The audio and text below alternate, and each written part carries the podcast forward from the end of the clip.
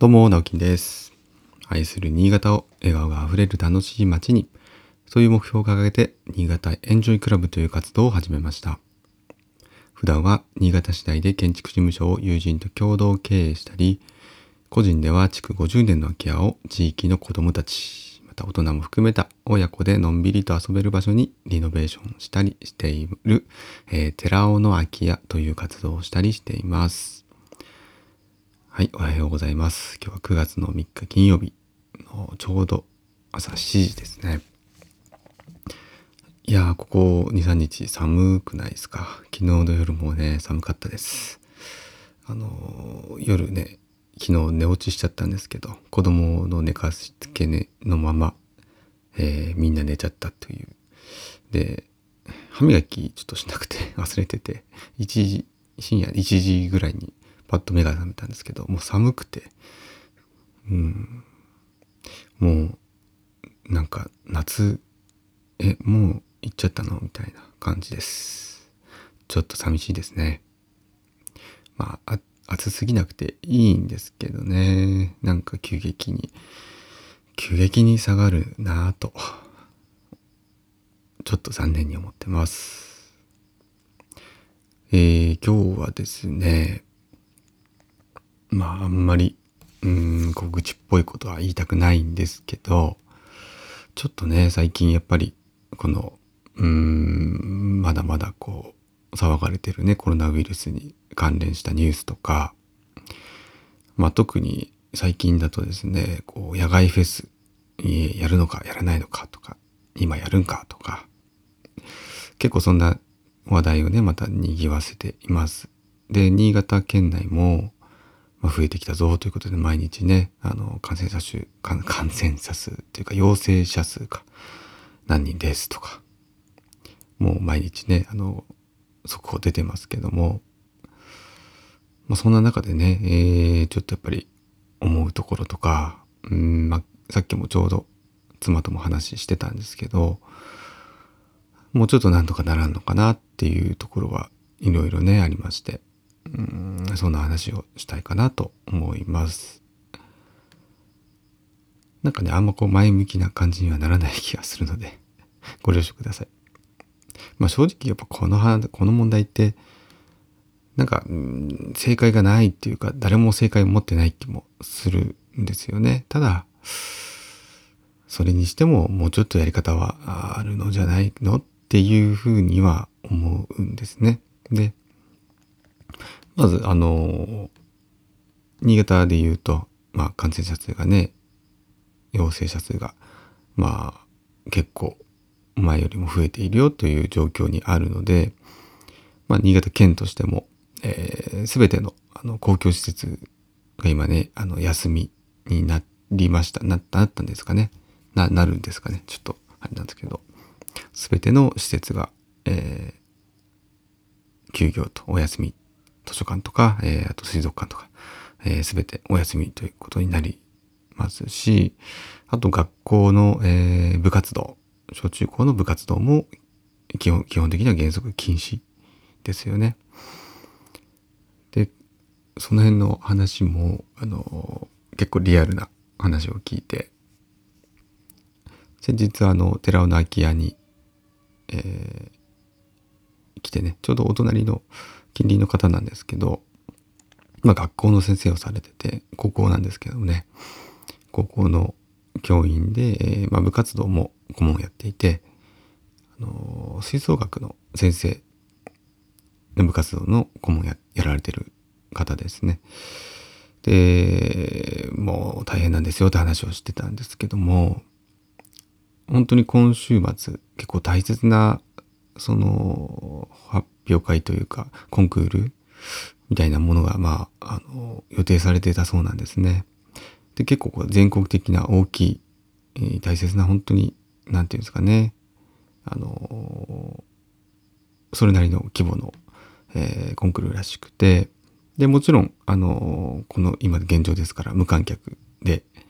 えーまあ、てあの徹底したね、感染症対策をした上で開催しようということで準備をしてきたんですけれども、もう急遽ですね、えー、本当1週間前、1週間切った段階で、え中止と。うん本当にまあその憤りをこう感じていたんですけどやっぱりそのうーんね子供たちの立場に立ってみたら本当に残念だろうなという気持ちですでじゃあ来年もあるじゃないかっていう話をされてもねまあ来年ない生徒もいるわけで高校3年生の方とかねもう卒業しちゃうわけですから今年しかないっていう児童も生徒もいるわけですよね。でえっ、ー、と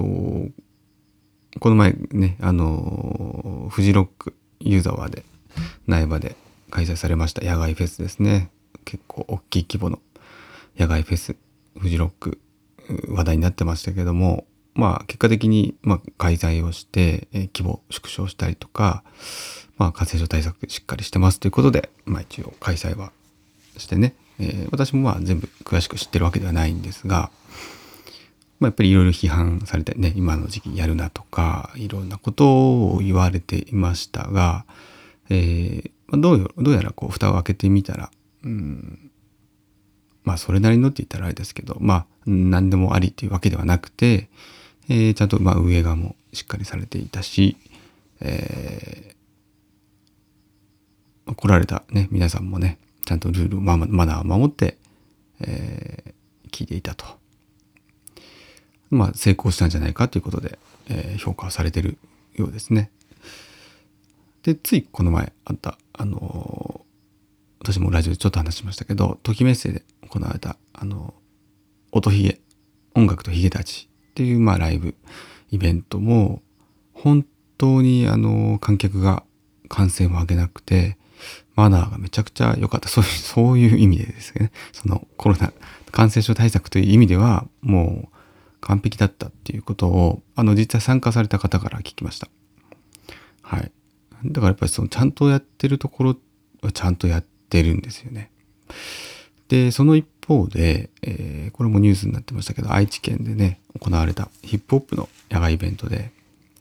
まあ、お酒を飲んで、あの、もう、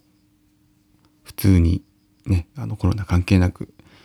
えー、楽しんでいる様子が、まあ、あの、こう動画でネットで出回ったりとかしてかなり批判をされているということで、まあ、感染症対策が万全じゃなかったイベントとして今、えー、語られています。で、まあ、それらはねあのもちろん運営の方々はそれぞれ大変でねいろんな思いを持ってやってるんだと思うのであまり私は言いませんけどもあのまあその一連のことを受けてねその愛知の愛知県の大村知事かながあ、まあ、記者さんから質問されていてまああのその音楽フェスとかそういう大規模イベントについてはあのやっぱり中止がいいんじゃないですか？というようなことを聞かれた時にした返答がすごくあのいいなとやっぱり思ったんですけどもあのやっぱり一律中止にしてしまうとあのちゃんと対策をして、えーまあ、それこそその音楽ぱり守っていこうとか音楽協会守っていこうとかうん、まあ、そういう志がある、ね、運営側のスタッフの皆さんのその努力がやっぱり全てこうそれを守らない人たちによってあの水の泡にされてしまう一律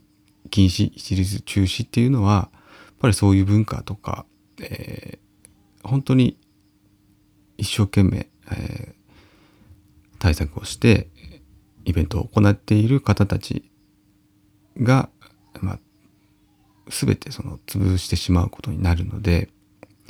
まあ、その知事としてはね個人として個人として見解はやっぱり一律中止とか一律禁止っていうのはするべきではないと思います。ということを、おっしゃっていたようでこれもニュースになってましたけども、うん、あの、ま、そういうトップがねそういうふうな意見を言うっていうのはすごくいいなと思いました。で、これに関してもまあもちろん賛否いろいろあるでしょうけど、いや、そんなこと言っても人命大事でしょうとか、うん、感染症対策が一番でしょうっていう方ももちろんいると思います。ただまあ私は、どちらかというとこの意見賛成で、うん、やっぱりわかるんですよね。その怖さとか、うん、恐怖心から全てやめてしまうっていうのは、気持ちはすごく理解できるんですが、さっき言ったように、やっぱり今年しかない、今しかない子供たちとか、特に、特にやっぱ子供だとは思います。うん。やっぱ大人よりも子供だと思うんですよね。その部活の時の、やっぱり思い出とか、その時しかない、え、時間ってあると思うんですよね。なので、えー、もちろん、の、しっかり対策をした上で、もちろんですけども、うん、すべて一律で禁止、中止っていうのは、ちょっと考えなしじゃないのかなと、うん、まあもちろんその検討した上でだと思いますけども、もうちょっと道はあるんじゃないかなという話を、えー、しておりました。なんとかならないもんでしょうかね。なんか、それやってコロナウイルスなくなるわけじゃないと正直思います。うん、まあ上手に付き合っていくしかない、その道を模索していくしかないと思うんですけどね、まだ、まだそのターンに行ってないのかなという気持ちは、憤りはすごく感じておりますというお話でした。はい。朝からちょっと重ための話ですいません。はい。今日もね、元気に張り切って笑顔で一日過ごしましょう。それではまたバイバイ。